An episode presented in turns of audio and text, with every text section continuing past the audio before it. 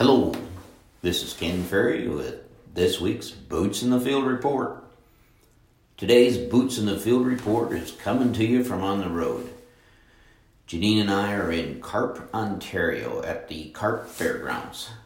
The president of the fair board says if you're looking for a good fair to go to in September, Carp is where you need to be. Today we were doing a meeting for the Sullivan Agro Group. Uh, Paul and Jean Sullivan put together a great group of farmers and industry people. Their growing season sounded similar to what some of you experienced in the Midwest. Things got dry in June and made them pretty nervous as far as stress to the crop.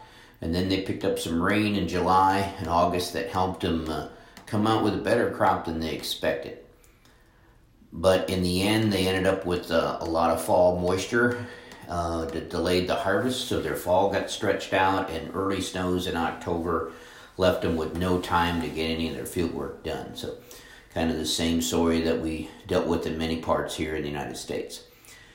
They asked a lot of good questions, and we covered a lot of topics, and we worked uh, on trying to educate them or teach them on what we're doing about hybrid characteristics, you know, such as the leaf structures and the ear flex one of the questions that uh, was brought out is do you think that what we're learning in the United States or in Illinois about hybrid characteristics will really transfer to Canada where they're growing 85 and 95 day hybrids? Well, the answer to this is yes. The, the characteristic differences that we have in corn, such as height and tassel type and leaf structure and ear leaf such as girth and length and depth. It's going to be present in 85 day corn as well as 120 day corn that we would grow in the south. Maturities aren't going to change that, meaning you're going to have tall corn and you're going to have upright leaf structures in all of those different maturity ranges. So you're going to have to learn that no matter what that maturity is, meaning there's going to be short and tall corns, there's going to be upright and pendulum corns in their 85 day uh, window. Another question was with all these decisions that you have to make about hybrid placement is where do you start? You're thinking about which one to choose and how do you choose that and what population. Well, we start first with the field that we're trying to pick a hybrid for, and we identify the strengths and weaknesses of that field. We always say take advantage of the strengths, farm around the weaknesses. So, for instance, if water shortage is a major weakness in this field, it tends to run out when water doesn't come in a timely fashion, we're going to have to lower the plant population, which means we're going to have a lower ear count so then we need a hybrid has that has the ability to store more large, more starch per ear. So we're talking about something that can really bring on a big ear. We also need a hybrid that's still going to capture all of the light that we're after. We don't want to waste that light. So now we're talking about a most likely a tall pendulum or semi-pendulum type of hybrid. So as we look at the hybrids that fit this category, we have to only select the ones that can produce yields high enough to meet our yield goals.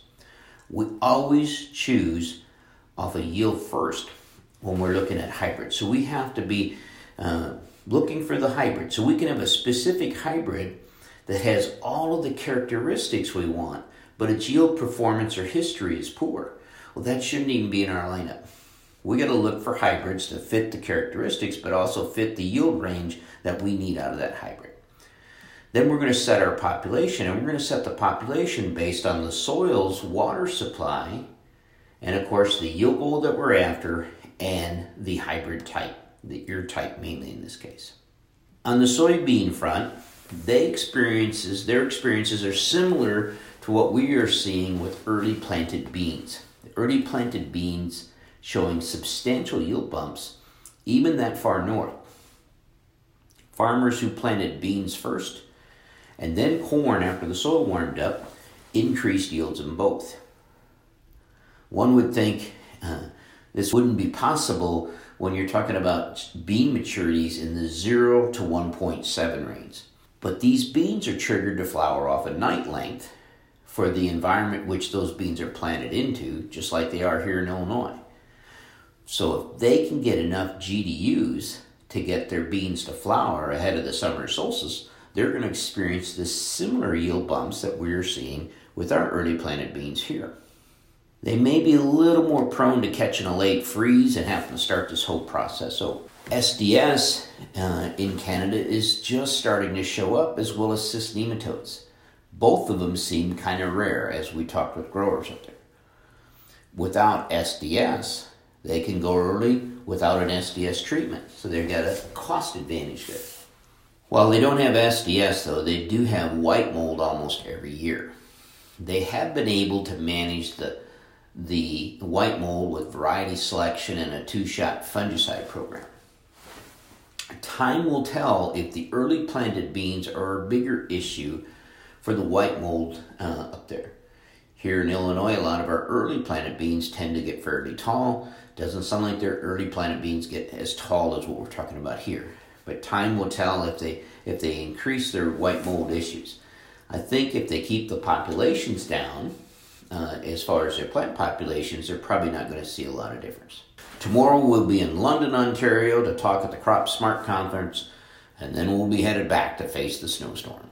To stay up to date, check out our website at croptechinc.com and subscribe to our podcast, Boots in the Field Report. Keep her safe, keep her moving.